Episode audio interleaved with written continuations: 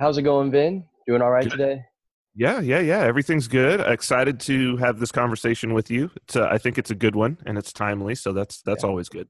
Yeah, I I definitely think that kind of with everything that I've seen going on, when you hit when you talked about the matriarchy thing, that's what really sparked. it. I was like, I think there's just something that people need to talk about for sure. Um, Well, we're we're gonna all have to start talking about it, but well, here's here's what's interesting. We're we are experiencing something new. I think that everybody understands that what's going on in Western culture right now is something that we haven't seen before. It's a brand new manifestation of something. mhm. but I think we're struggling right now. So we're embodying this whole thing. Whether we like it or not, we're in the middle of it and it's not going anywhere, right? Yeah. So we're embodying something. Some phenomenon or or mixture of phenomena are coming together all as one. And I I think it- interestingly enough, it's been through my experience with cryptocurrency and the blockchain and and doing some development and understanding this new way of thinking that's inside of that, or not even a new way, but a new manifestation of an old way of thinking, uh, Mhm. using new technology that's brought me to a realization where I think, at least I want to start a conversation of starting to articulate the things that I'm seeing, which you know we're going to have this conversation and the one thing that i want to say up front for the people who are listening is that by no means am i saying that i have this whole thing figured out of what it is that we're looking at but i do think that i at least maybe have some starting point kernels that feel right that seem to stand up to to to that sort of uh, gut instinct that you're talking about. And so yeah i want to lay that out from the beginning though first that like I, I i'm hoping that we're starting a conversation here where we can all start to participate in in unlocking some answers to to what's going on and and maybe to helping this be a little more smooth in our culture Mhm. Yeah, and so I just for those of my listeners who uh, don't know you, uh, could you give me a little bit of a background on who you are and you know what you're doing right now with your podcast and everything? Sure. So, um, most people right now who are listening to this probably know me from my podcast, The Vin Armani Show. Most people in the world who know of me, though, know me as a star of a show that was on Showtime called Gigolos for uh, six seasons, started in like 2010. Um, so, it's been a bit of a transition, but being going through that adventure was very my, my background is as a software developer so i've had this kind of very interesting arc and i think that uh, being able to have what i would call a healthy amount of celebrity so I, I i i view that as like I do get stopped on the street pretty much any time that I spend a significant amount of time in public. So I travel a lot. When I'm in airports, I will get stopped pretty much every single flight that I take. If I'm out, uh, just out and about in a relatively crowded place, people will stop and be like, Can I take your picture? And this has happened all over the world. The show's in 24 markets. But I have never had my face in a tabloid. I have never uh, been on, um, you know, Access Hollywood. I've never been embroiled in any kind of a scandal. Um, I don't have crazy stalkers that I have to worry about. So I view that as like just the perfect amount of celebrity to be able to experience what that actually is, to have that frame of reference, um, and then for it to be able to open some doors. So it's been very cool transitioning into uh, more of a libertarian, but I view myself as coming from a, a, a libertarian from a spiritual it's it's it's a spiritual experience for me much less a political ideology and so this is what i believe on a moral and ethical this is what what meshes with my own um, beliefs so it's been a great experience to transition into that and that's where i am now more sp- being able to spend more time writing i have that luxury working on software projects uh, in the cryptocurrency space so we've got some great projects we're working on there and it's just being able to live a life that's integrated and that's that's very holistically aligned in my actions with my beliefs as well. So so that's where I'm at right now. Yeah. That's awesome. And so for as far as your writing goes, I read your book recently, the self ownership, and Mhm. um, I think that one of the keys is that you bring up in there obviously is the idea of the crypto savage. Mhm. Um, I think it's probably good to talk about that a little bit because I think Mhm. that you know as you're talking about kind of looking at all the phenomenon that's going around with the matriarchy and everything, I think that looking at it through the lens of the crypto savage and building the you know basically what that is i think you know the whole idea of you're creating the culture within a culture right now mm-hmm. is what's going on and when you have to look at the other culture and see you know That's how right. you have to react to it obviously if you're going to be the savage within it and so i think i haven't obviously described what crypto savage is so if you could talk about that real fast because people are probably losing me where i'm talking Sure, and I think that it's an important place to, to, It's a good jumping off point. It's an important place to start. It's really where I end my book, Self Ownership, off, uh, which I wanted to do. So, self ownership, I wanted to do a, uh, and I wanted to expound on the idea of what is ownership, because as a libertarian and as somebody who uh, is is basically a, a huge proponent of the ideas of Austrian economics, understanding that you know private property and the, the ability to have a sort of a private property order and to understand that as it extends all the way down into a sort of bodily autonomy. And the the idea that libertarians always say well it's there's self ownership you own yourself.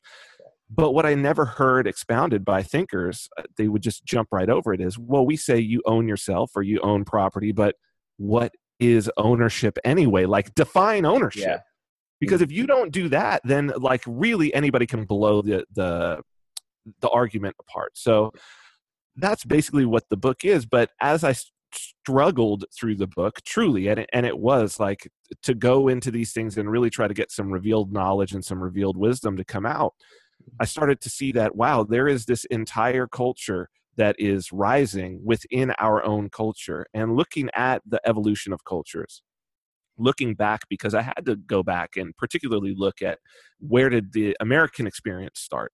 Uh, libertarianism is a, is a it's an American uh, phenomenon, and so I had to go back and look at that, and I saw that so much of it is this this um, contact with the savage, with these other cultures that are not our own, and that the modern era has been shaped by the mixing and the mingling of cultures, particularly through global trade and conquest.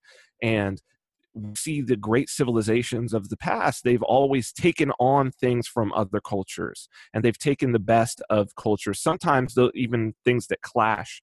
And so the evolution of, of culture, when it's a fast evolution. I won't even call it evolution because in this context, it's really a revolution.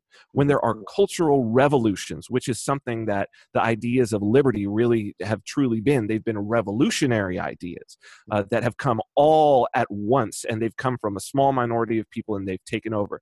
When that happens, it's generally the uh, the the meeting and the ingestion into an old culture of the the culture of the savage and that there have been the talented people who have been able to go out either through space by traveling to places like Marco Polo and bringing things back i mean Marco Polo supposedly brought pasta to Italy you know what I mean? Yeah. So, what would Italian food be without pasta? That's a revolution. Yeah. That's the the influx of the savage, um, or whether it's traveling through time and bringing things back, which is very much what the founding fathers of America were doing, traveling back in time to Rome, to Greece, to, to pull these ideas back, right? That's the Renaissance. The Renaissance, eh, the Enlightenment too, but the Renaissance in particular was the first time that there was that.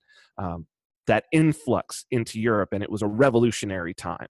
Um, so, whenever you have that, it's the influx of the savage, but we're now in a global culture Mm-hmm. And so, in order for this culture to change, in order for there to be revolutionary change, that means that it actually has to come from within the culture itself.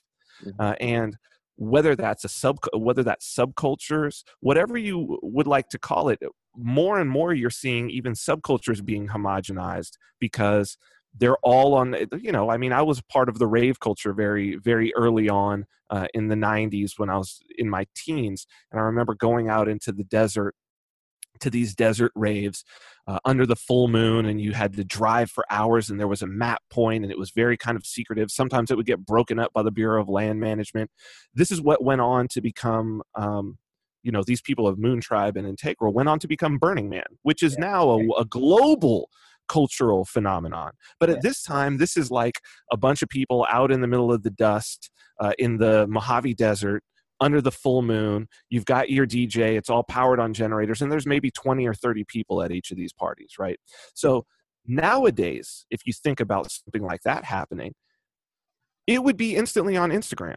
Yeah. Right? Yeah. Everybody, the second that they're there, is going to be taking pictures. I'm in the desert. They're going to be tagging themselves on their GPS. All of this. You can't have these, these uh, what Hakim Bey, the anarchist theorist, called temporary autonomous zones. He, he's got a book called TAZ, Temporary Autonomous Zones, where he talks about this idea. We no longer really have the capability for the savage to be bred in that way, in that same way, dis- completely disconnected, and these new cultures that can then grow to a point and be protected to a point where they, they can spread on.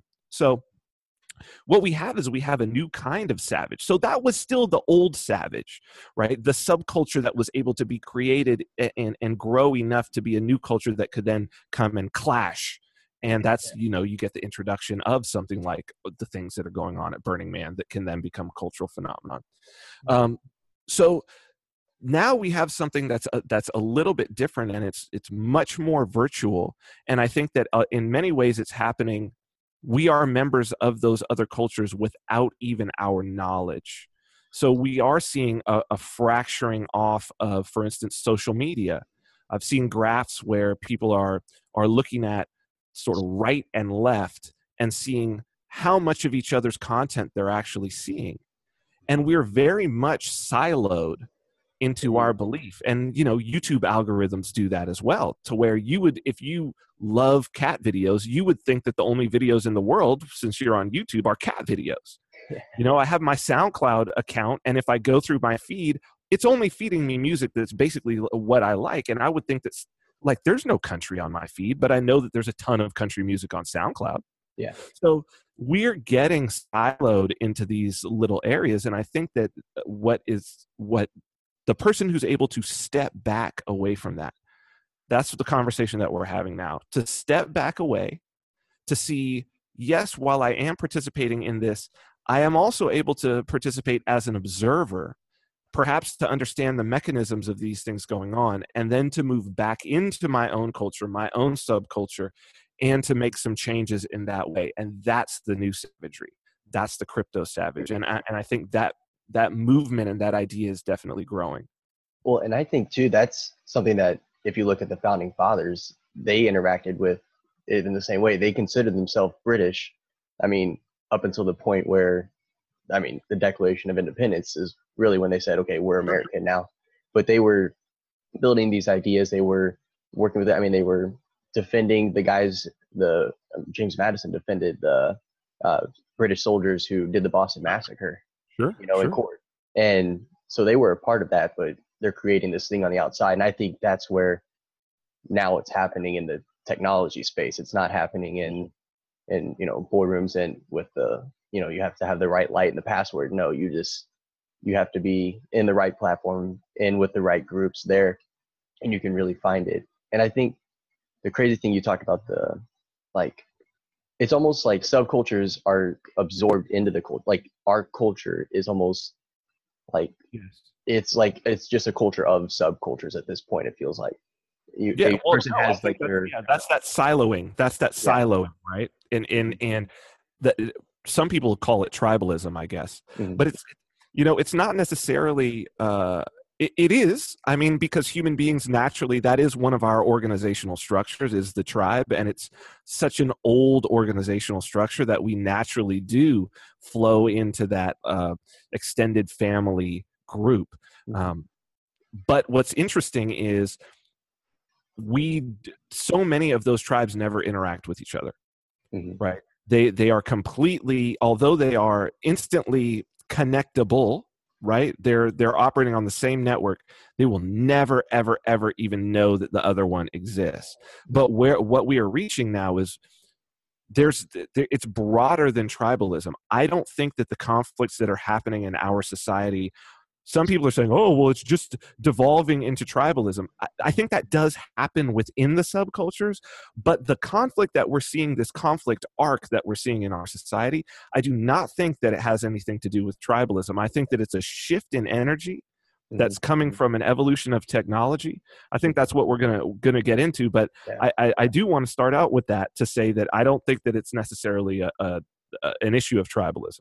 Yeah. Well, I mean, if you look at, like you said, with the feeds that things give you, like if you go on Instagram and you're following a bunch of fitness people, then you know you're going to get like that's what's going to pop up in your suggest. If you follow a bunch of musicians or like, you know, I follow like kind of like artists or like I I follow this artist and now I get all these hula hoop videos because he does like kind of he like basically trips and does art and so now they're like, oh, you probably like hula hoop girls and I'm like, not really, but but it's that same culture. I'm like, that's not the videos that I'm really wanting, but but because you're like this thing, you know, this is part of that culture, you know, and I think that none of those people have an issue with the others being there, right? They just want to engage with their culture and they get that, but I don't think that there's there's a tribe there, but that tribe is peaceful with the the gym fitness people aren't mad that there's you know that others that other thing there as well like the rave culture the you know they don't clash in that way. I i think like you're saying it's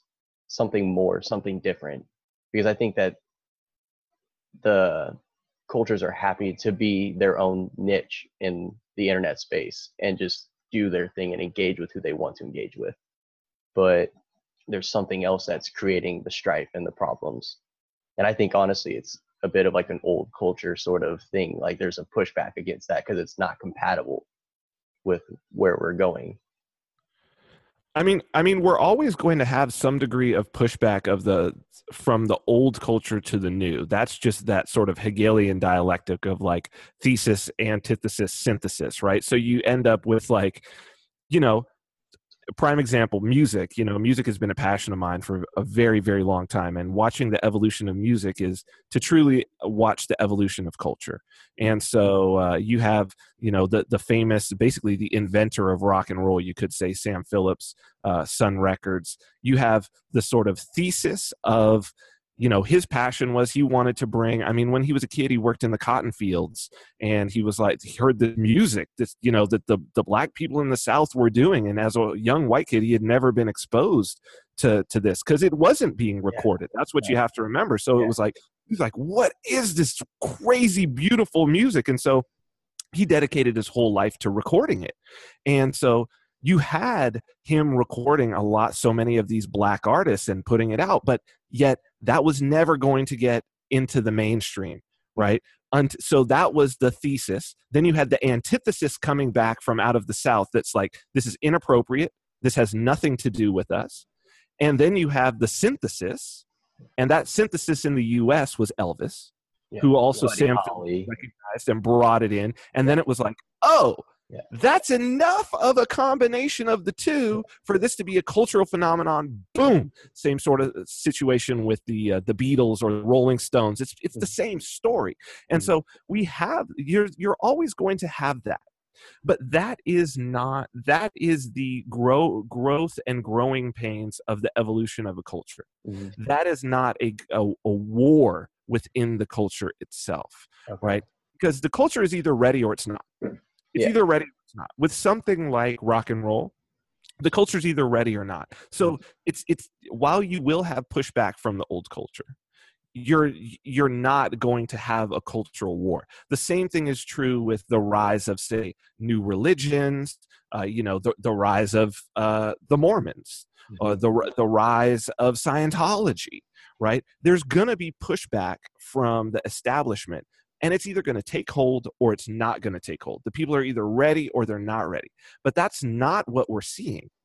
Mhm. that's not the change that's happening within the culture where people within the culture who are not who are not necessarily invested in a particular tribal outcome. So it's not people who are in a particular industry fighting against some new a novel thing in an industry. It's it's people holding two views both of those views are are concurrent with each other one is not a new view and one is not an old view as a matter of fact both of them are drawing on old ideas. They're drawing on well worn, well established ideas, but they're both clashing with each other. And Mhm. I think that what that is really a marker of is it's a marker of a change in technology that has thrown the balance between the two basic organizational structures that human beings use. We see, we've seen this clash many times through history. It's always when communication technology changes and it changes the balance.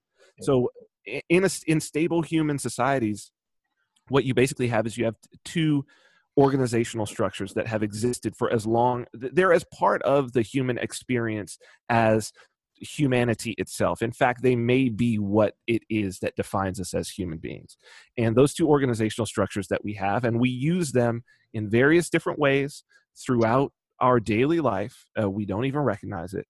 And but it's how we basically how we assess our reality as social creatures interacting with each other. And the first one is uh, consensus Mhm. and consensus is there's so many so many examples of consensus. Language itself is an example of consensus. How does how, why do, do the letters cat why are those pronounced cat and why does it signify this little animal that's walking in front of me? Who Mhm. the hell knows? It's just that we all over time have accepted it and and consensus evolves. So we Mhm. have a great many things like that. You know nature reflects that as well. Why do we have five ha- five fingers on our hand that's Because- consensus yeah. over time nature has decided that that's now that's from an evolutionary standpoint Mhm. right so evolution the, the that's the first thing when we talk about consensus we're talking about an evolutionary model and an organizational structure that is basically based on the idea of well that's just how we all do it Mhm. that's how we've always done it that's how we do it and that changes very very slowly. I mean you think of how long it takes for a language to change from one language you know from we, we have a root of romance languages in latin. Mhm. like how long does it take to move from latin to english? And it's not that anybody's like saying oh you have to do this or when does when does it split when does portuguese split from spanish and how and why who knows that's just consensus okay so that's the first that's the first organizational structure and the second organizational structure or the way of defining reality is authority Mhm. and what authority ends up breeding is authority ends up breeding a chain of command, which looks like a hierarchy. Mhm. Now, authority is very, very useful in certain situations. And, and one of the reasons that it's useful is because it's very fast to change. Because all you do is you send an order, we're moving left, and you send it down the chain of the hierarchy. One man can say, move left, and an army moves left because you have a chain of command. Yeah. And that same man can immediately say, no, retreat. And everybody retreats because you have a chain of command of authority. You start here, here's authority here that answers to less authority here, that answers to less authority here, that answers to less authority here. And that hierarchy evolved. Again, the hierarchical structure evolved from consensus. Yeah. Right? So it's an evolutionary structure, but that allows for authority. And at the same time, in the consensus model, you also at times need authority mm. because whenever something new comes in that you don't know that you don't have an answer to by consensus you need to look to an authority. So it's like while i may know that cat is cat if i'm walking through the amazon and some animal goes running by that i've never seen and that looks crazy well there's going to need to be an authority to name that right? A zoologist or a biologist and then he says oh that's a that's a ring-tailed lemur you know and i'm like oh ring-tailed lemur great. Well thank god i had authority because within my culture of consensus we don't even have a word for that in our language Mhm. right? So these this is the interplay between the two and when you have a stable society that interplay is is is in balance right they're sort of checking and balancing themselves authority rises from consensus and then consensus brings it down if it rises to a level of tyranny because you wouldn't want authority th- over something like language where where s- there would be somebody who tomorrow could say no cat is pronounced dog Yeah. and well, it- we and have that too right now. I mean, well, much, I mean, political correctness is an authority. well, this is this is the key, right? Yeah. This is the key that you don't. I mean, this was the big Jordan Peterson thing, mm-hmm. where really, you know, he he was speaking for consensus against authority trying to take from consensus. But I think that what that the kernel that's in there is he talks a lot about the value of hierarchies, but he doesn't realize that he's actually anti hierarchy in the wrong situation and pro consensus in a different situation, mm-hmm. which is how it should be. Mm-hmm. And so what the what how I've talked about it is you have this consensus, which is decentralized, non-hierarchical, everybody's on the same level, right? It's just it's just as valid. In terms of my ability to determine what the meaning of CAT is, it's as much as Donald Trump's. It's as much as yours it's as much as anybody on the face of the of the planet to be able to change what cat how it is pronounced and how it's signified right? That is consensus. It puts us all on the same level. Mm-hmm. um, and then authority being hierarchical. So these structures these organizational structures have shaped us over time even to the point of shaping our biology. But since we have a division of labor and we have a division of labor by sex in our particular species Mm-hmm. It has just so turned out that in the foraging, raising of children, village life, organizational structure, that has been, for the most part, consensus based. That has been the most successful. That's what's evolved.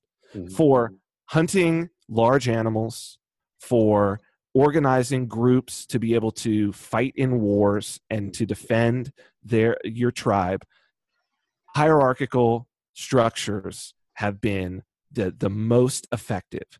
And so men have been the men who have been the most apt within a hierarchical structure have been the one that have survived. That's even changed our biology to reflect that. The mm. women who have been the most effective in communicating and organizing in the uh, decentralized consensus based model have been the most successful. Therefore, they have been the ones that survived. That has even shaped their biology. And so we come to a point where we have something that we say, oh, this is a male energy, this is a female energy. Not really. Mm-hmm. Not really. Yeah. It's a consensus, decentralized energy, and it's a hierarchical authority, authoritative uh, energy. But it just so happens that because those two energies have different have affected over time the biology and psychology, physiology of males and females differently, mm-hmm. then we can say there's a matriarchy, this energy, and there's a patriarchy, this mm-hmm. energy. And it's it's a very good shorthand. So I'm, I, I wanted to go through that whole, lay that whole thing out because if I just start with the words matriarchy and patriarchy in this current environment it creates a lot of problems because those are loaded yeah they yeah they definitely are and i think well i think in any conversation you really have to define what you're talking about up front i mean because any word like i mean anything now it seems very easy that it can be interpreted different ways it applies differently but but i definitely think that the male and female energies that we have that patriarchy and matriarchy like you said they're complementary and i think that there's something that's rooted in the way really like you said nature works in the way that our universe is organized and i absolutely we've taken on the two roles basically is what you're saying so we've kind of assigned the patriarchy to men and the mm-hmm. matriarchy idea to women and well because we're because we're better suited mm-hmm. right because over time so you, one females just by the fact that it in our evolutionary history uh, a woman was going to either be for basically her entire adult life she was mm-hmm. either going to be pregnant or caring for children yeah. that was that, this is we don't we take that for granted at this point in in our evolution but that truly truly is what changed why there is a difference between men and women mm-hmm. that why we have such a high level of sexual dimorphism is really due to the fact that uh, young human children require years and years of care and female gestation is and and birth is difficult yeah. and because of that the structure that that worked over time for keeping little humans alive long enough for them to grow into adults is women stay relatively close to the village. They mm-hmm. handle it in the in our hunter gatherer times they would be more foraging uh, so gathering. Yeah. they would be clo- they would be staying close because you can't go too far with with young children. That's not safe. They would be in very close groups with one another where it was important that every single woman had all of the knowledge of every other woman so mm-hmm. this is a, this is super super important that people don't think about. You're in a village. You're in, let's say there's a group of 10 women and all the children. It's very important that every single one of those women know everything that's going on with all of their children because they're all taking care of all of the children. They need to know if oh this kid, you know, he likes to run off into the into the brush. We need to like b- be watching out for him. He likes to put stuff in his mouth. We need to be the women that did that over time, those were the women whose children survived.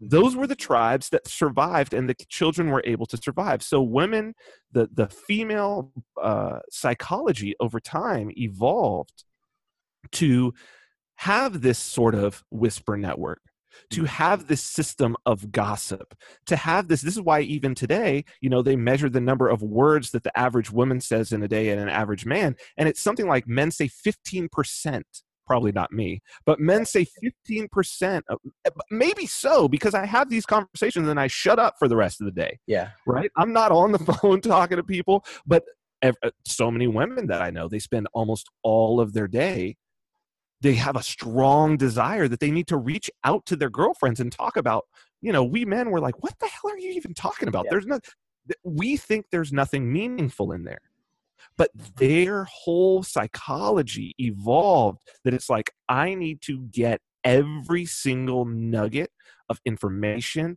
that is in the women around me that is in their head i have to we have to have consensus mm-hmm just like the blockchain. We've all got to be sharing the exact same copy of the blockchain. Mm-hmm. Now, with men, so because the women had to be there and because they could take care of, of the village in, in, in our ancestral time, we're talking over the course of a million years here, right? Like this is not modern time. This is when our biology evolved. Because they could do that, that meant that the external, the the going and, and hunting the uh, going and finding things that were outside of the range of what children could do the protecting of so we think of hunting but at the same time the amount of land that you have to be in control of basically in order for you to be able to effectively hunt is vast. Yeah.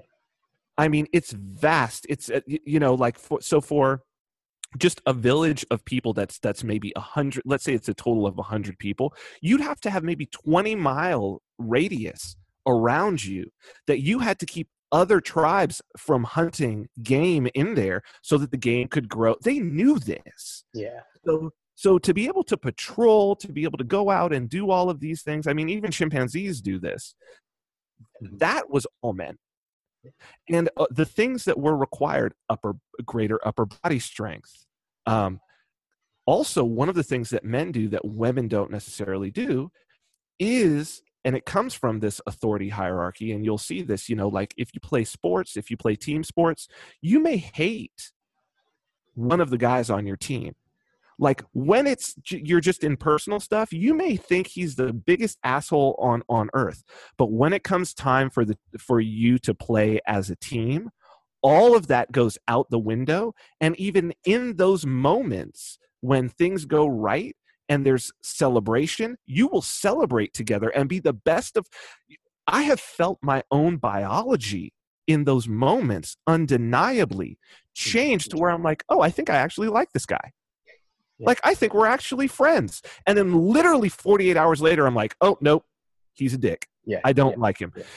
That's how deeply embedded into the male psychology that is, and to where we're able to have friends get into a fight, and then it's like, you guys handle it, handle it, and not keep a grudge. Yeah. Because that's an authority model that's that's needed for this hierarchical authoritative organizational structure so this is how deeply over time and i think that this is an important conversation to start having especially among these people who are like there's no biological difference between men and women and it's like listen it's so much deeper than that but the problem that they have is that they don't they're we're not presenting a context of well why might there be some differences between men and women? Like what are some good reasons? And then what are some examples that back up that idea? And i think that that starting to talk about this particularly in a vein where we have now a, a big it's and it's really the co- conversation about decentralization and consensus that came from out of blockchain technology that got me even thinking about this mm-hmm. uh, because we haven't had mass this this consensus decentralized consensus organizational model has existed within the sphere of human beings for a long time and particularly within communities of women this just ha- this is just how it is yeah. this is just how women interact they have their own hierarchy but it's a hierarchy based on consensus where it's th- these momentary pops up right? They may look to somebody as as a particular authority but it's not hierarchical type of authority. It's like one one level up. Everybody's here and then oh she's above everybody else or he's an alpha mm-hmm. right? So it's mm-hmm. more of an alpha beta situation rather than a hierarchical chain of command. They've had it for so very long, but it's so hard to have on a mass scale. The technology required for a consensus, a, a working consensus based model requires a level of communication that we've never had in human history to be able to have, for instance, tens or hundreds of thousands or millions of miners all mining and sharing consensus instantaneously on the blockchain. That is so new. So but social media also does it mm-hmm. right so a hashtag is that the me too movement is is a, a consensus yeah. and you see that there's actual power like powerful people are being laid low by hashtags dude. Mm-hmm. so this is new. This is very new and if and if we can get a handle on what it is we can actually have some some positivity come out of it. Um, otherwise we're going to struggle through it for a much much longer. Well and i think like uh in politics, Aristotle talks about it, where the most dangerous thing is to have basically the mass or like you know the the democracy being mobilized by demagoguery, and I think that's what you see with social media. It is you know the the masses, the mob. That's a consensus that they've come together against this person or this thing, right. and so you when you have a leader that can lead you astray quickly or can you know can rile you up in fear or anger and prey on those things, then you can make really bad decisions as a consensus. If you're deliberate and slow as a consensus, then you get that evolutionary, you know, growth that, you know, that uh, I don't know.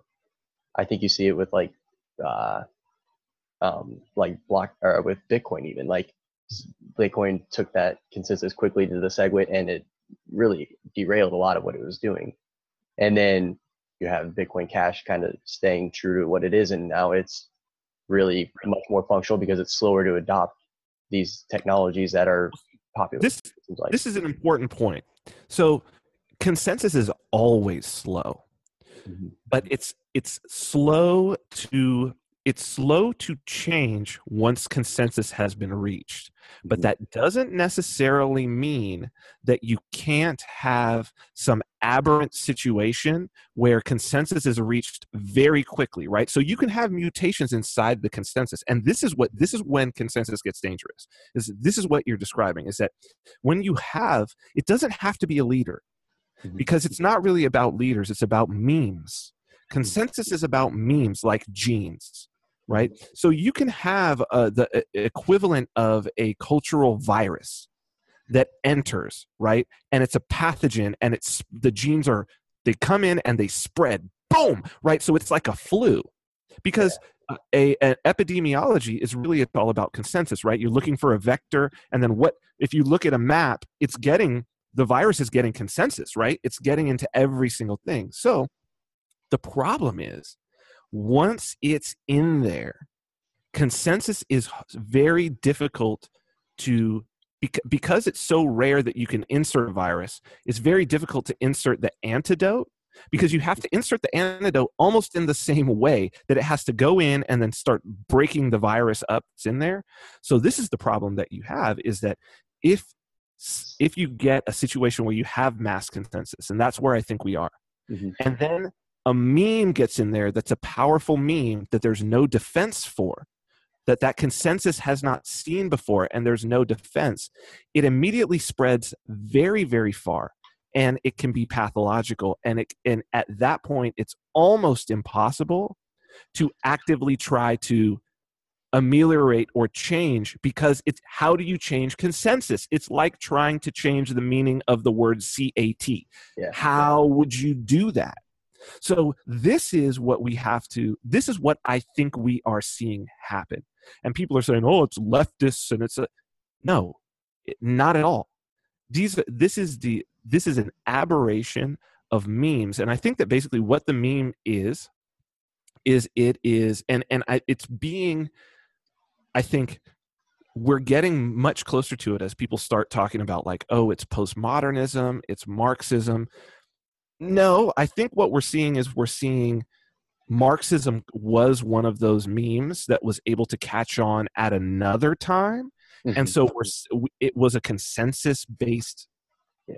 pathology and so it's one of those ones that takes in that same way so we're people are i think maybe conflating the two but i think what it really is is we have we had reached consensus in the west that and and it goes to a, a, matriarchal idea that was inserted into the declaration of independence all men are created equal right? That is not a patriarchal idea.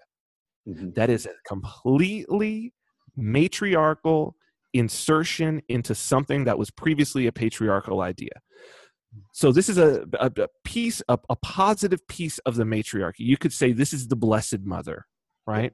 This is the uh, the insertion of, and, and we had talked on Twitter where I had said, you know, Christianity, eh, the best part of it is matriarchal, and it is yeah. that that we all have this immortal soul, and that God is all of our, we are God's children now, yeah. not slaves. It's not the Lord, it's the Father, right? Yeah. And this this notion, all men created equal, this is a matriarchal notion and at that time, in its kernel, it was the Blessed Mother because it worked very well. It was trying to fight against the patriarchy. Now, it works so damn well that we reached a point over the last several generations where really the consensus in society was oh, yeah, all people are created equal. And oh, yeah, like discriminating against other people based on the color of their skin is terrible. And then, well, not just the color of their skin, discriminating on people based on their, their sex and their gender and their sexual orientation and their place of birth and their ethnicity and their language group and their religion. All of this is terrible, terrible, terrible, terrible. Okay, fine. Mm-hmm. That's where you reach this point, and that's about probably where it should be. But then discrimination, when you cross into discrimination itself, the, uh, the idea and concept of treating human beings differently, mm-hmm itself is not good. You've now crossed into the pathology, the devouring mother, because this is this is where you cross into insanity.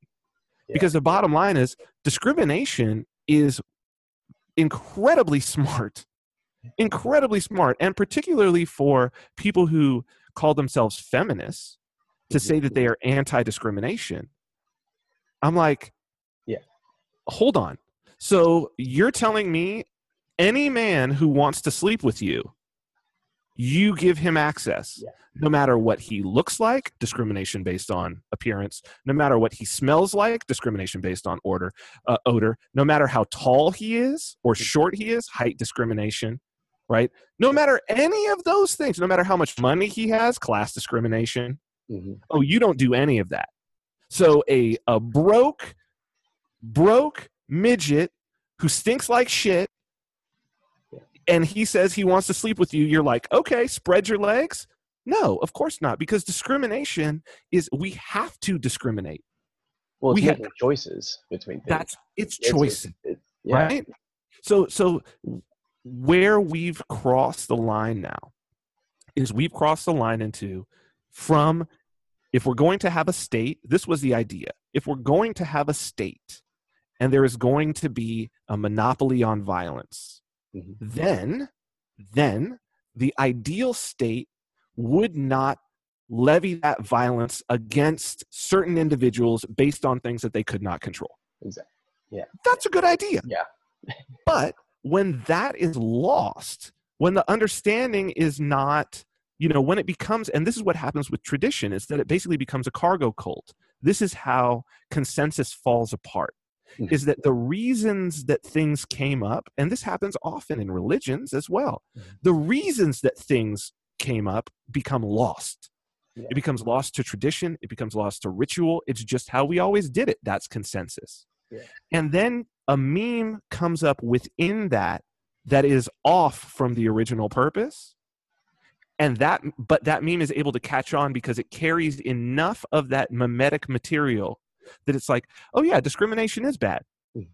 and then you just it and then it's just a pathology and that's what we've reached at this point is we've got pathological matriarchy that's building and building and building on top of itself and it's going to be very difficult to to halt or i don't even know I, I don't know if it has to break the society apart, which is kind of I think what the devouring mother ends up ends up doing, just like the tyrant ends up doing.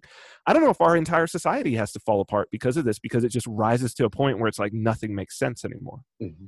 Well, and and yeah, it's to the point where this, even with discrimination, it doesn't make sense. Where you have feminists saying that you know talking about the wage gap and all this, and at the same time, I just saw like articles where they have like a women only island and like of course it's because it's it it's, it's to the point where discrimination is so bad that it's good to discriminate against basically the people who historically have been discriminatory against the groups that are you know that the groups that feel discriminated against they can discriminate back.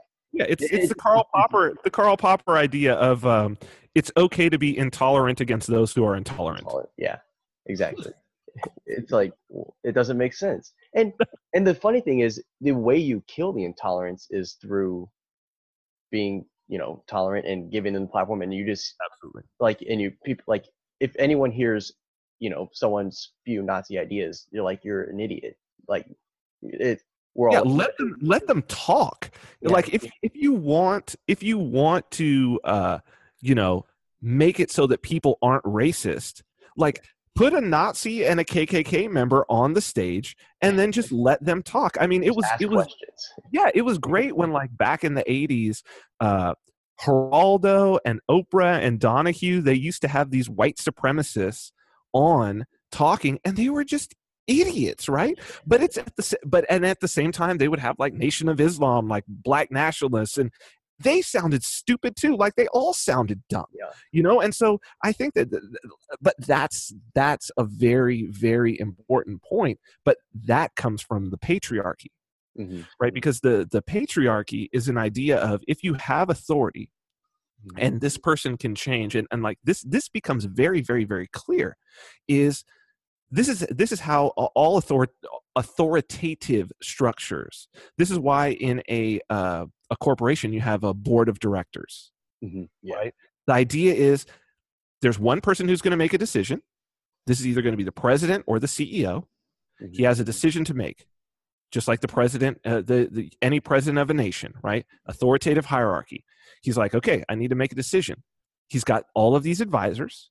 These advisors may disagree with each other, mm-hmm. right? And so, that, but they all get together and cordially because they're all supposed to be on the same team going for the exact same goal. Again we're right back to this this situation. This is how far back it goes. Yeah. it's built right into the psychology and the physiology.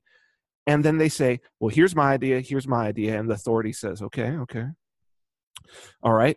And then makes a decision based on which one seems to be the most reason. So when you have a scenario like that you imagine 10,000 years right and you've got 10,000 years of civilization, you've got 10,000 years of these advanced hierarchies. Well, over time, there becomes a huge demand for a system through which we can determine which one of these decisions is the best decision. Mm-hmm. And through that, you get science.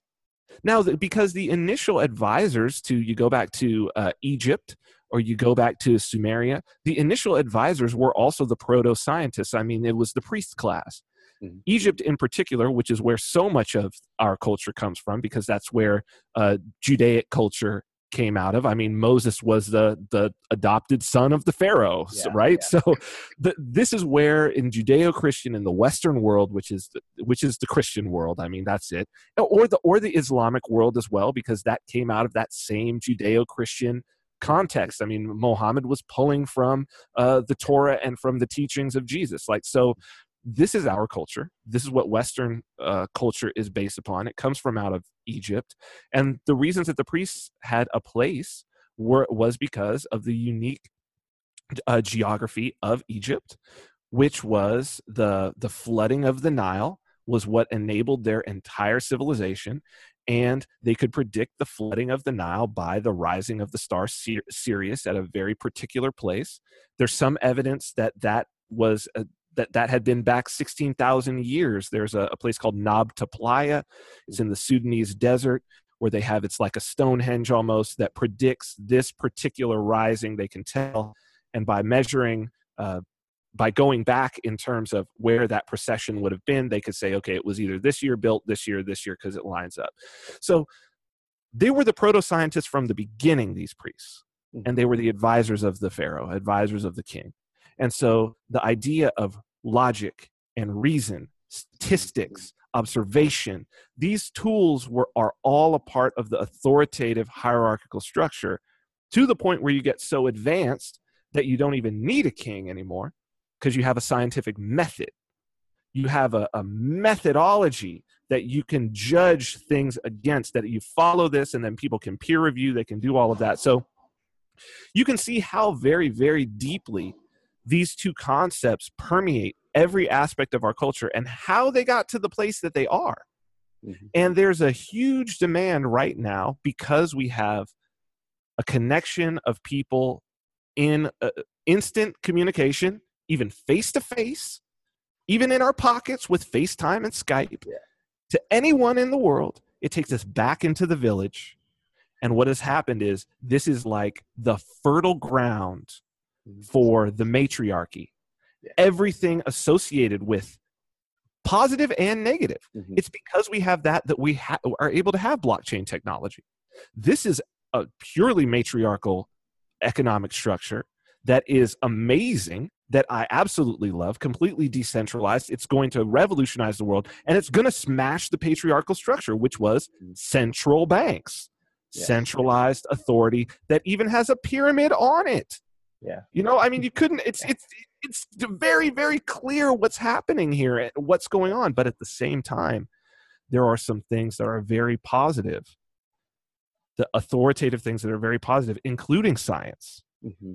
Uh, including the rule of law. Yeah. Things that have evolved over this long period of time that also are at risk of being smashed. And if those are smashed, we're going to be in a very, very difficult situation that because now there is no bulwark, there is no external place. It's not like, oh, this is happening in the Soviet Union. It's not in the US. And if the Soviet Union can collapse and the US will survive, it's not going to happen like that. Mm-hmm. Everywhere. We have a global culture. So we have to be very careful to protect those few institutions that, that are, are holding things together still, because if they're gone, uh, we could be back in the dark ages really i mean that's what that's what the collapse of rome was about yeah no, I I agree. I think that I mean, I, I started what I'm doing right now because I was listening to a bunch of podcasts and you know, you'd hear people talk about like the conversation, the dialogue and everything on this alternative media space. There was all these people and you know, they kind of had this loose connection of they're exploring ideas together in this, I don't know, this space through podcast, YouTube, and all the platforms that you have. And and I felt like I was like, I what I want to do is get involved in it just somehow. But I think I think that there's nowhere in this space where there's no like I don't know, there's no patriarchal system in it that says here's the best people rising to the top. It's it's your like you said in the beginning, it's whatever content you consume gets fed back to you. So there's no like Steemit's the closest that you get really where the best content that everyone's liking goes to the top of your feed. right? It doesn't matter who you are. Everyone has an equal vote in that, and it pops to the top. And and so I think that that's kind of the systems that almost need to be, you know, built into the into the alternative media where, you know, the best keep rising to the top so that you have the best ideas, the things that most people are following along with. And, you know, the Jordan Peterson, like what he's doing obviously is rising to top. I mean, he has thousands of people listening to him talk about like two lines in Genesis, like for an hour.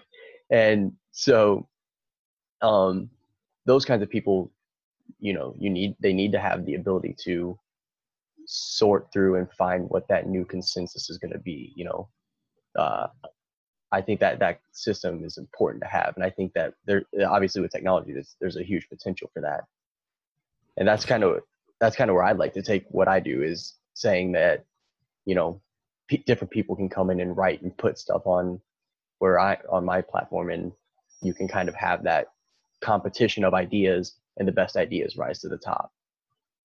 I think this is a very important point that you're bringing up here, and particularly the uh, I had not thought of it this way b- before, but in this context, it really works. I mean, if we we think about YouTube and we think about what Google is trying to do uh, with their particular algorithmic model, right? They're trying to keep you locked in, mm-hmm. and that is coming from an authoritative uh, there there is a, a, hierarchical idea of well how are we organizing this algorithm? Mm-hmm. how are we uh, feeding this person information? And what are we now we're seeing the censorship as well which is clearly from a patriarchal uh, authoritative stand. But curiously is being enacted by these same individuals these sjws who say that they're trying to smash the patriarchy, but yet, oh, but you're the authority with your hand on the button to do the censorship, right? So that's a purely authoritative model. And I think that you are right that seeing the rise of Steemit and the idea that, okay, here is an actual, I think it's, and yours.org is another one, right? Mm-hmm. I don't know that these two are going to be the two, uh, but this is a model. And one of the things that's interesting that Ryan Charles said that I found fascinating. Oh, so we're talking about this, uh, the Russian troll farms and everything, right? That's that's in the news and how they're affecting the narrative and news and all of this. So Ryan Charles has yours.org, which is like a Bitcoin Cash powered Steemit. Okay. Um, same idea, you know, you upvote, eh, but you actually have to pay to upvote it actually is going to cost you something. You have to have some skin in the game. That's the idea with Steemit as well. Mm-hmm. And that it actually goes to the content creator when you do this upvote. And he's like, there's no trolling on yours.org. Yeah. Because trolls don't want to spend the money. And even if they do, well, that's great. Troll, troll me, please. Troll my content because every time you troll me, I get paid. And I think that that that shows truly it and it is the only way to measure what is truly valuable to the vast majority of people is what is it that people are purchasing this is how we take it into the free market because although youtube is free to use it is not a free market because the viewer is the product yeah. right yeah. the eyeballs of the viewer is the product like all you are is you are just a for if as a content creator on youtube you're just kind of a form of capital right? Mm-hmm. you're just the the tools that they that you're the bait mm-hmm. right? They're they're fishermen trying to sell fish to the advertisers. The fish are is the audience. You are a worm wriggling on a hook. And that's why they have no problem discarding people. Yeah. and people are like oh censorship it's this and it's like you're a worm bro Mm-hmm. You're a worm. Just realize that going in. You might be able to get become a fat worm because they're gonna, you know, they're gonna give you food to fatten you up to because so that you're nice and juicy. Mm-hmm. They're happy to feed you, so it, so long as uh, you attract lots of fish for them to sell off to the advertisers, no problem. But just understand what you are in this situation. But Steemit and yours and whatever is going to come next. This is an, a super interesting model not just from the idea that, of course, content creators can get paid. That's great and mm-hmm. that's important. Mm-hmm. But the value that you can have to say, oh, this is what's generating consensus. Oh, this is what people really truly believe, not trolls, not manipulated, because it's going to be very, over time if it's if it's worth if it's worth it to manipulate, it's going to be so expensive for you to manipulate it. Mm-hmm. Right? Does that make sense? the economics yeah. of that? That yeah. it's like when uh, Steemit had reached a point where, for instance, you could troll Steemit to elect Hillary Clinton as president or to not, uh, to elect Donald Trump as president. Mm-hmm. It will be so expensive that it will be not economically viable to do so. Does that make sense? Yeah, well, especially on Steemit because if you're creating all these accounts, they don't actually have the Steem Power to affect the changes. You have to build you have to build the credibility as well. So you have the two sided thing. So if, if you're a content creator, I mean, if you get all the content creators that are at the top, maybe you could do something, but you know, but how hard is that? But they're gonna, but they're gonna, but that would be betraying their own economic interests. Exactly right. They couldn't do something that would lose them. Sure, if they were at the top and they really believed this and this was authentic to their message, mm-hmm. sure. Mm-hmm. But they're going to do it anyway. If it's yeah. authentic to their message, you're not That's even going to need to pay them to do. It. Yeah, exactly so this is a this is a very and this is why um what's what what is his name jacques jacques ellul i believe is the the guy's name uh it's techno the, the technological what is it? The technological age is I, I believe the book but he says um there are no there are no political solutions only technological ones. All the rest is propaganda. Mm-hmm. and it's true. Here's the te- we're talking about here's the technological solution right? And there's a lot of of i see a lot of people complaining i see a lot of a lot of people in the space complaining and more daily oh the youtube purge they're purging us. I do not see these people migrating to these other platforms. Yeah. And this it's it's so interesting especially with alex jones as a prime example that i'm like look dude if you moved over to these other platforms they would be huge tomorrow. If you just said look we're closing our youtube account because of this. People will leave YouTube. If you want to hurt, you could hurt Google so much by leaving, mm-hmm. but you're not leaving. Yeah. Right. Yeah. So this, and they know you're not leaving.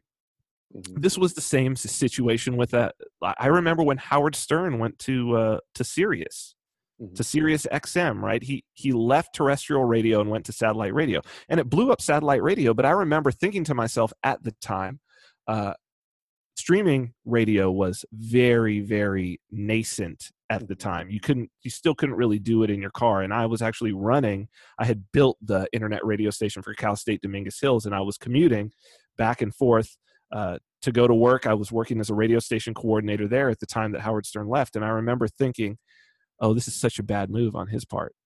He should just go to it's all going to be internet streaming radio. It's all going to be over the internet and eventually it's going to be on phones. Like i already knew that. I was experimenting with the early stuff and i was like well howard stern's going to blow it he's going to take this 40 million dollars when he could have 40 billion dollars and be able to do way more things that he wants to do and be able to really launch you know or do a podcast yeah, yeah. you imagine uh, like if howard stern would have done a podcast that was pre joe rogan you imagine how that would have just taken things and shot it into the stratosphere, mm-hmm. right? And it's at all of these moments that for those people who are listening who do a podcast, that it's like the, just go go there now. Mm-hmm. Go there now because it's we're already talking about where things are going to be. I think we can clearly see that this is the future, and that it's it's only going to take one or two big names leaving from the current paradigm, jumping into this other thing that's a better representation of something good coming out of the this matriarchal consensus based system mm-hmm. seeing it for what it is not being qualitative about it no quantitative about it yeah. right just making a, an observation that these two energies exist we're seeing a shift in these energies let's roll with the decent always be on the lookout for what is decentralized what is consensus based because that's going to win right now mm-hmm. we're having a massive shift like put your money there because that's that's who's who's coming up. It's like that's the Facebook to the old ways MySpace. Mm-hmm. it's on its way out. This other way is on its way up, so you may as well invest right there. It's, it, I mean, that's the play. Yeah. Well, and I think that's how. I mean, I think that this basic paradigm of this shift has been what's kind of created the West. I think you saw it in Greece when sure. with the the basically the sophists kind of got pushed out of the philosophical discussion and we know Aristotle and Socrates and Plato because they were who they were, you know. And there's a, I mean, I went through a book. It's the first Greek or the first philosophers, and it goes through all the Greek philosophers before that, and just kind of like five pages on their basic understanding. Right. And right. like some of those ideas that, like, like of the origin of the world and all these things. And then there's some people who are like, yeah, uh, the world's got to be made up of some sort of atom, like, and that's that's. I mean, they just thought about it and deduced that idea, and they're like, that just has to be the makeup of things. Mm-hmm. And like, as when someone else is like, no, it's you know, it's just fire inside of Earth, and that's what makes things. And then you're like, no, but and so, but they were deducing basically things that in a thousand years science would be able to prove, or two thousand years even. Mm-hmm. And but they had the idea, and then you have with the printing press and coming, you know, when that came along, you have this same thing where basically mm-hmm. you could create the new consensus on religion, and that's what changed the shape of Europe for oh, absolutely. I mean, that was the biggest change in the West by by far that ever happened. Yeah.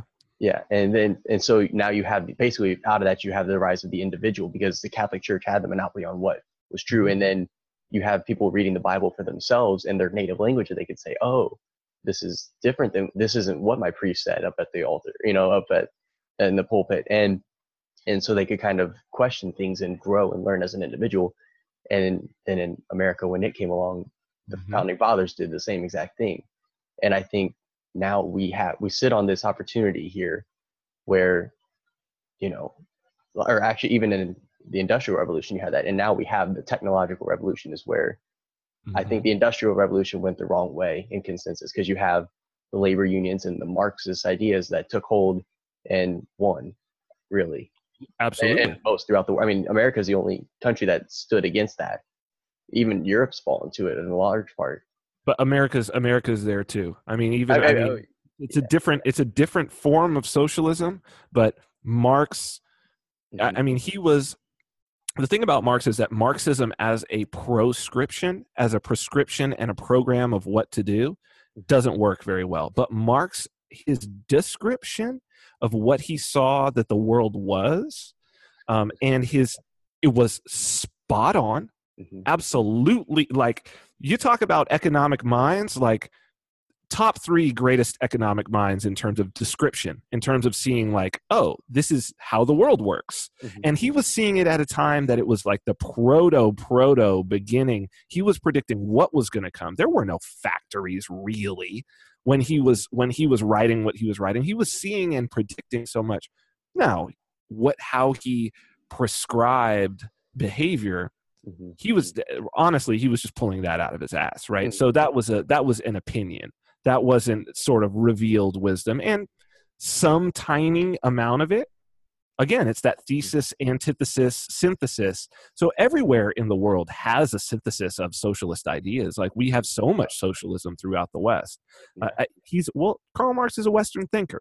You know what I mean? That's he's he's he's a product of the West. His ideas are of the West, mm-hmm. and uh, you know, if anything, that's why it's because of uh, Marxism that China is able was able to enter into the global marketplace and interact with the West and and have some sort of, you know, they, the the Chinese premier wears a, a, a three piece suit. You know what I mean? It's a they're as Western as anybody else. Mm-hmm. So he Marx, if if if, if, if there's anybody who has moved uh, Western culture to places where it otherwise probably could not have moved because of the the cultural connection to religion and and language and all of those things, and particular uh, legal codes. I mean, it's been Marx that has eh, that has opened the door for Western culture to flow in. So, but the what we're seeing now, I don't, I do not think that necessarily that I think the technological revolution is is almost over. Um, I think that what we are coming into now, I don't even know what you how you would phrase it, but it is a new. We are becoming a new species at this point, I believe, and this is you know what I've I've been been trying to communicate this idea that when we first came up as a species when human beings first arrived on the scene those first humans there was had to have been one family right like the species started from one group of Mm-hmm. individuals and for many who knows how long the species was just those individuals maybe some large family group maybe a tribe that spread across some amount of land but they all com- were able to communicate with each other in person Mhm. vocally to see each other to touch each other every other human being on the planet could communicate because there were very few could communicate with every other. And then at some point maybe a million years ago you know they got too big broke up or some group went to go in search of more resources. And from that point on we were out of touch with the other human beings that existed in the universe. And we've now reached the point i think that all of what we've gone through and everything that was prehistory and history if there's an energy that's underneath it if there's a goal and a reason that's underneath it and i think it's what so many religions in particular are speaking to if there was a spiritual energy and goal it is to get back to that all men are your brothers you're a single family um, but to really experience that we have to talk with Mhm. each other we have to be able to see each other as we are now. Mhm. every other human being on the planet instantaneously in real time and we're getting closer and closer every because there's such a demand for better communication. We're getting closer and closer and i think that at the point when consensus is reached that yes we are back to that point where we can i can reach out instantly to every other human being on the planet. I can at least see and hear them but maybe it's going to get to the point with virtual reality where i feel like i can touch them as well that that's the reset button Mhm. that's the reset button.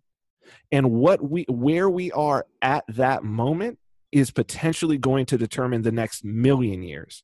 That's going to be the that's going to determine what is this species as we spread out of this planet yeah and go to in the same way that you know that sp- that initial split I'm talking about was when we left out of what some little small area in Ethiopia or wherever it was where those first human beings were in the highlands of Ethiopia or where where the you know the, the plains of of uh, of sub-Saharan Africa wherever the hell it was. That moment we're about to have that moment again and it could be in our lifetime. Mhm. and so wherever we are that's going to be our starting point. And I hope I hope that our starting point is one that's a little healthier. I, th- I think it will be. I think I think it has to be. It has to balance out. But it's not just going to balance out on its own. We have to. If we are having this conversation, it's because we are being driven by something to seek that balance, Mhm. and that it's incumbent on everyone as individuals, if they value that balance, to play their own part in this particular uh, piece of the the human experience Mhm. you know to not just be a bystander and to actually play a part because you're not a bystander everybody is playing a part and just by sitting on the sidelines you're you're playing a part and it might not be the part that you want to play Yeah, Well, and I think what you're describing really, and, and that fracturing is basically the story of Babel. Really, it's that idea of, you know, everyone was together in this one place, working towards that thing, and then, you know, they were confused. They they, they got confused their tongues. They split apart, and I think that if you can get everyone, you know, I mean, I can Google translate in any language. You can, you know, language is becoming less and less of a barrier. Obviously, technology is becoming less and less of a barrier, and you can get people into that one group again. But I think the key, uh, what happened in Babel is that they were, you know, doing this out of hubris and out of basically they were saying they could reach God and become like God. And I think that you have to remember that whatever you're building together has to be uh, within the order of the universe, right? You, the man cannot be God. And so when they betrayed the order of the universe, then God had to step in, basically, is the idea. And so if we're going to build something, we have to build something that's within the consensus of nature that that was uh, within the order, right? We can see the order. We know that there's natural law. You have to follow along that and build the consensus, build that, you know, that thing in line with what's real and what's what, what's really physically around us that, within that reality that observable you know world that we can see and touch and feel. We have to know that we're working within that i guess. Does that make sense? Yeah i, I think that's a i think that's a huge point and it, it does bring up the idea of I, by the way, I think that you're absolutely right that that is that is what the story of the Tower of Babel is about. That's exactly what that story is trying to communicate. The question is, the question is, is it communicating that that is an inevitable situation, you know, or or is there, you know, because I think that that is when we start to get into this idea of perhaps you might uh, you know the vernacular would be to say the kingdom of god mm-hmm. right? Can we reach a balance within our society where is that our destiny? Is our destiny to be able to reach a, a place where we are in enough balance where we can have a million years of that balance being there? I think it's a i think it is the destination Mm-hmm. I think it starts with the individual for sure, and that's what the great sages of all time have have said. It's that it's first for you to get into that balance, for you to recognize that balance with nature, with God, with mm. Gaia, with what whatever metaphor is the most powerful. And for me, I don't care what the metaphor is. And I think that all of the metaphors should be allowed to stay out there because mm. whatever one truly motivates somebody to adopt a, a, life where they pursue that balance, where they pursue that sort of uh, that righteous action, whatever it is, ne- that needs to be available to the, as many people as possible, um, and and you need to spread it with all with all of your might in the hope that someone else will also glom onto it. So whatever whatever it is that is that structure that can help us to reach that point you know, I, am hopeful that that is a, a destination for us. Yeah. Uh, however, or at least it's, or I think it's a great orientation. Yeah. I have some feeling, and it's in my own uh, reading, and I've spent a long time reading and analyzing Genesis, and I I do believe that what is being written in there the story that's being told and the underlying, if you would call hidden or occult meaning that's in the occult just meaning hidden. I don't mean occult yeah. like worshiping. Satan or something, but just the the hidden meaning, uh, which would make sense coming from a uh, a, a priest of Egypt, right? Someone who had, was trained in the uh, Egyptian mystery schools to be able to write at multiple levels, which they did. Mm-hmm.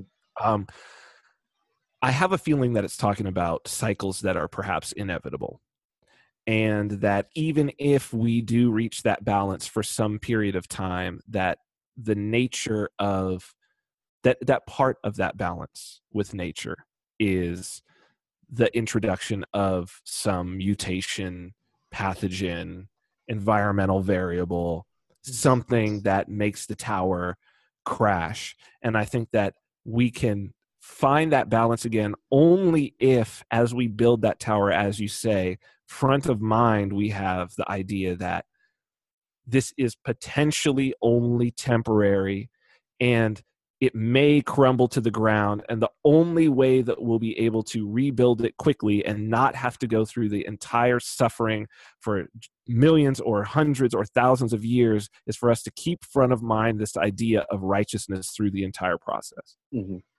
yeah and and i think that you i think that the that's 100% correct that you have basically in both Eastern and Western thought, you have Jesus and Lao Tzu talking about the way, and that that's that thing, that's that order that when you walk within it, you feel the balance, you feel the peace, right? You know, you you know that you're in it because you feel it, right? And so, and you have that, and then you also have, in my opinion, where the the an absolute truth that is discoverable to a point, right? No, there's no way that humans can fully understand full truth, but you know, as you get, we get closer and closer, and as you're able to store knowledge and keep knowledge, you can get closer to it. That between those two things, that you can observe the order, and that we can continually work on knowing what it is that that the way that this order of the universe around of the world around us as you get closer and closer to that end to that asymptote basically you never can hit the asymptote but as you get closer you can maintain things for longer you can maintain things better. And and so obviously there'll be crap and there you know it's probably not going to look like you know your graph of the exponential function. It's going to be a lot messier but but you can have that i think. I think that as you get closer you you know you recognize that you're getting closer to that asymptote. And if you can continue to work along those lines and you keep if you orient yourself with that in mind then you know where you're going and you know that there's always an improvement. You know you can always be better. You can always get closer to that objective that absolute truth. Get walk closer within the order um, of the world the way. Yeah and and i mean that directly goes to why i value individualism so much that any any approach if you want to uh, improve the world you're going to have to go internally and improve your your your soul really first right? You're you're going to have to get yourself in line with the way. And this is just if there is an absolute truth i think you know you go from all the way from you know jesus or lao tzu or you go to, to mises you know talking about human action and only individuals act. It's like it just shows itself to be it's just true. It's just it's as true as those greeks saying well the world must be made out of atoms you know? This idea of the individual is the the center of the universe. Uh, mm-hmm. individual consciousness is the only is the pinnacle and the reason it's the pinnacle is because if you get the, your individual consciousness right like you've done your part mm-hmm. you've done your part yeah. and that's the best that you can do for the world is to do your part and i think that it stands in direct opposition and it's clearly um, we can experience the fact that that's true by being in a room full of people who are dedicated to improving themselves as individuals mm-hmm. uh, and that is their idea of how to change the world or being in a room full of people who believe that they have to change the behavior of other people perhaps even by force, by any means necessary. And that's how they're going to change the world. And if you've ever been in a room with those two different groups of people, I promise you, unless you're a psychopath, the room that you prefer is the one with the people who believe that that their individual growth and the evolution of their own individual. Uh-oh. consciousness is the way to go. Okay. Yeah. No, I I definitely. Um, Did I lose you? Are you? I know it's it's it's saying my internet's unstable. All right, no, I think I'm good. I I I heard you all there. It just kind of glitched out for a sec. Okay. Um, yeah. No problem. Um, no, but I I definitely think that it's one of those things that it starts like that's why the Tao Te Ching starts with the way it starts with, you know, what mm-hmm. this thing? How do you get? How do you reconcile yourself with that? And then it's how do you act in in the exterior world. Um, you know, and then Jesus even says, you know, if you think, of, you know, if you think lustful thoughts, then you've already started on the path, right? You've already thrown mm-hmm. yourself out of the right way, you know, and so I definitely think that it's going to have to be the, like you said, the individual taking individual efforts to make themselves better and to make and to use that to make the people around them better to share you know your yourself your your path with other people and get them to do that as well, right? That's why it's important for the parents to instill the values in their children first because you can't trust that other people are going to do that. You have to take it on yourself to do that. And you have to first to be a good parent, you have to be a good person. You know, if you're if you're not able to afford your own sustenance to feed yourself, then you can't feed your children. You know. That's right. So I think that that's uh, that's where it has to almost go. And I think that this decentralized consensus network is going to be able to facilitate that in a new way, just same way that the printing press was able to change um, the the way that everything else functioned. So, yeah we we don't know exactly how it's going to happen but we can be i think we can have faith that it is going to happen. Mm-hmm. um, i think that there well history has borne out. I mean there's enough of us on the planet now and we're all communicating. There are enough minds. This is a wonderful part about um, how a decentralized system works that it works at its best when there are the maximum number of participants mm-hmm. in it it works fastest that way. A consensus model works fastest. And you know this is much more of there there has been for the last 10,000 years a struggle for the top of the hierarchy. And the people who are going to be the most successful now and who are going to feel the most uh, fulfillment in their lives at this point i think it's going to be very interesting because they're going to be much less about trying hard to climb to the top of the mountain and much more about uh, sitting in the wave and trying to learn how to ride that wave on their surfboard because that's really that's really what we have. We have a much more fluid dynamic mm-hmm. rather than you know the raw strength that is required to climb to the top of the hierarchy and do the little the little rocky dance at the top of the steps you know? That's that's not where it's at anymore.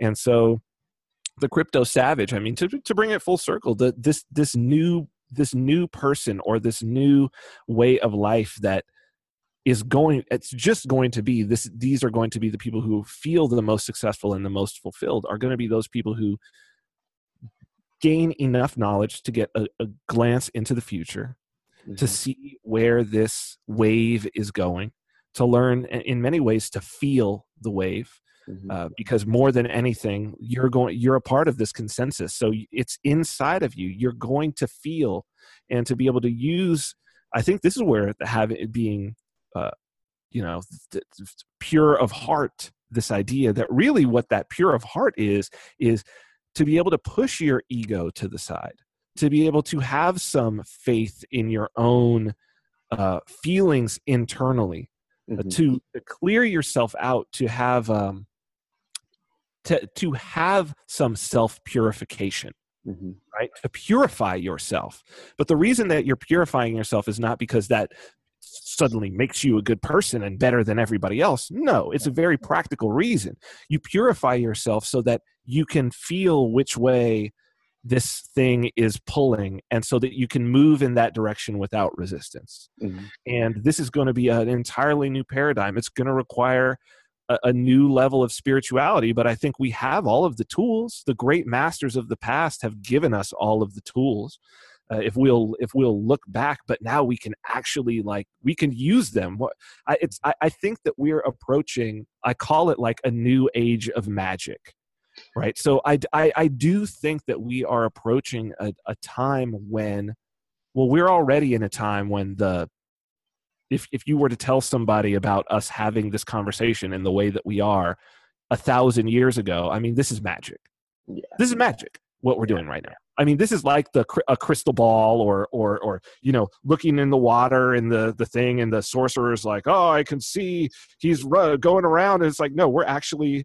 we're doing that right now. Mm-hmm. So we're in a new age of magic, mm-hmm. and I think that to to have that spiritual basis, to understand that the universe is much bigger than we think, Mm-hmm. And that a lot of these ideas that have been expressed for so very long by the great spiritual masters, we can really actually use in the real world right now and not in some some woo woo way but mm-hmm. in a real way to actually manifest some real things in the world. It's a pretty amazing time man. No i i, I agree. I mean i think it's i think that's the point is that the idea has to start right? It's it's the word and the idea the thought that begins.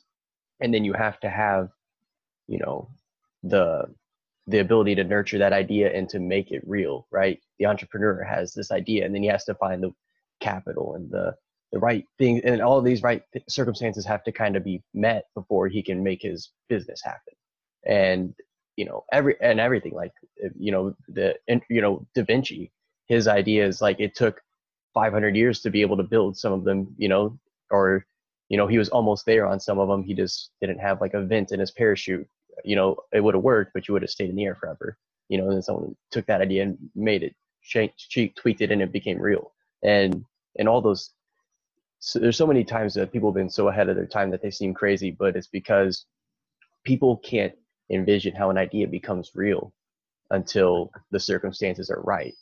And this is like my argument with my dad all the time is like he tells me that I'm like for being a voluntarist anarchist. He's like, no, you're, he's like you're talking about the same thing that the socialist is. You're talking about like you, you know utopia. I'm like, no, I'm just talking about the fact that this is the way things are going to go. I think towards that because technology is going to take us there. Technology has brought us here, and I think that the ideas that we've talked about, those are com- going to come to fruition, right? I think that the, very quickly too, very, very, very quickly. Yeah. Yeah. And Do you so, think about how? Think about.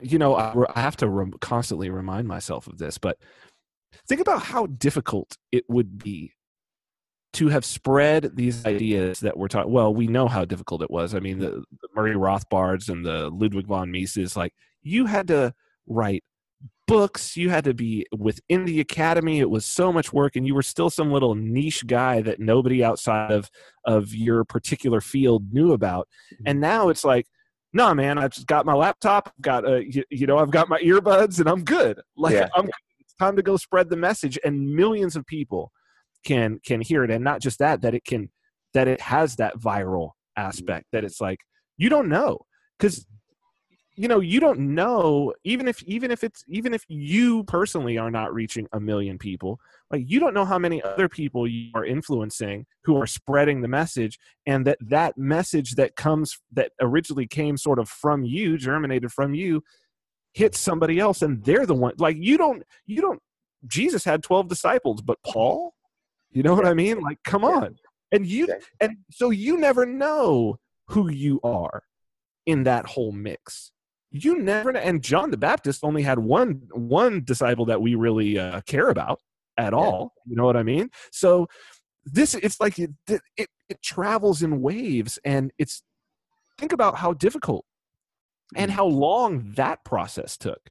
Mm-hmm. But you imagine if Jesus had a podcast. so we're in a we're mm-hmm. in a, a place right now where it's a it's a very very amazing time everybody should be participating in it like i mean it it is a conversation mm. and it is going to happen like all of these things that we're talking about are going to happen because none of the the, the re, and i'm a voluntarist for the same reason that you are because i look at the landscape of what the world is going to look like and it's pretty clear what the world is going to look like if you do a logical progression mm-hmm. and i'm like okay no other philosophy first off no other philosophy is is gonna is logically consistent mm-hmm. and ethically and morally consistent mm-hmm. and no other philosophy is going to work in this new environment yeah. They're all going to fall by the wayside. So why would i even like why bank on something that's just going to be irrelevant in 20 years you know? Mm-hmm. let me go with the thing that's a that's a that's irrelevant that's relevant now and that will be even more relevant 20 years from now and probably 100 years from now. So that's you know it's a very good point very good point. Yeah. I mean and that's kind of why i did the why i titled this the conversation of our generation is that i'm like i think this has to be that sorting out. I saw. I I think that um, like you were talking about the wave and the surfer. The I took a surf lesson one time, and the guy said that I was like looking backwards, and I would look and see the wave coming. And he's like, the one thing that you do well that most beginners don't do is you pick the right wave. And he said that's the hardest thing for most beginners to get is to see which wave that you need. You know, which one's going to be at the right place. Can you catch this wave, or or is that wave going to be past you by the time you paddle up to it? And and so I saw kind of this movement, you know, this, I kind of did that environmental scan and you, I just kind of saw like what was going on. I'm like, okay, this is my place where I can step in. And I think that everybody who has something that they want to say needs to find that place where they can step in and say something because, uh, like, I like Dave Rubin's show for that reason because he pulls these people who this is their place. Like they they have like this a lot of times like these niche things that they're amazing at, and he pulls them out and that you can see just like this macro uh, all these consequences that come from like this person's work. And they knew that. They knew what they were doing you know whether it's the weinstein or the or not weinstein uh yeah the weinstein brother bret and weinstein and that uh, they're they're evolutionary biologists and when they talk about things it's they kind of talk about like what you do with the this is how the male and female thing work. You know you have to understand those things now Mhm. because we have to know that because people are attacking that idea in that That's right. and so jordan peterson's another example obviously you know and so i think that everybody needs to find that spot where they can step in and they can see that wave that they can catch and i think that that's that's how we uh that's how we change the the landscape really is finding our wave I agree. so I agree. Great point. Great point. Yeah. Yeah, man. It's been it's been a lot of fun. It's been a lot of fun. Thank you for having me. yeah thanks all right uh it was awesome talking to you and i'm sure that we'll probably I'll, I'll be talking to you on twitter more and we'll maybe do this again sometime yeah Yeah, I'd love I'd love to. I'd love to. So as I've you know, I, I'm working on a second book which will, will be out uh, probably I'm thinking probably July or August, and some of these concepts will be in there, but they're not fully articulated for me yet. So maybe the initial pieces of this con- these concepts will be in here in there. So maybe after uh, maybe when the book comes out, if you if you read it and you like it, we can have a discussion about it. I'd love to do that. yeah for sure i'd love to All right. All right. man. Yeah. Great. Thank you Have for having me. yeah bye